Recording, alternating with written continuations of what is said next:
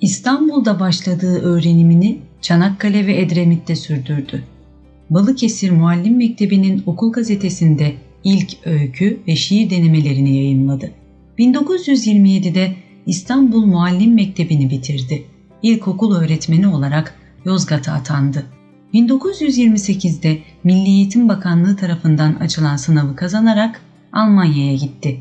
1930'da Türkiye'ye döndükten sonra Almanca öğretmeni olarak Aydın Ortaokulu'na atandı.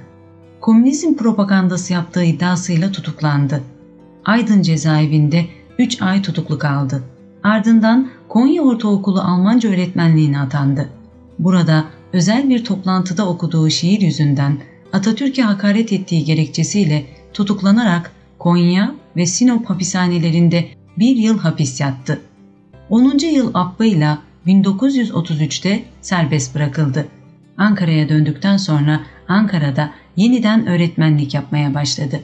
Farklı görevlerden sonra Aralık 1938'de Türkçe öğretmeni olarak Ankara Musiki Muallim Mektebi'ne atandı.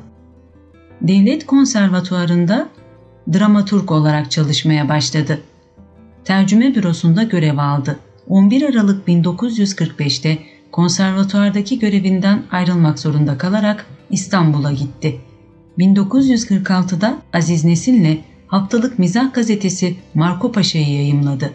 Gazetenin kapatılmasından sonra Malum Paşa, Merhum Paşa ve Ali Baba adlı benzer gazeteler çıkarttı. Marco Paşa'da çıkan yazılar dolayısıyla hakkında birçok dava açıldı.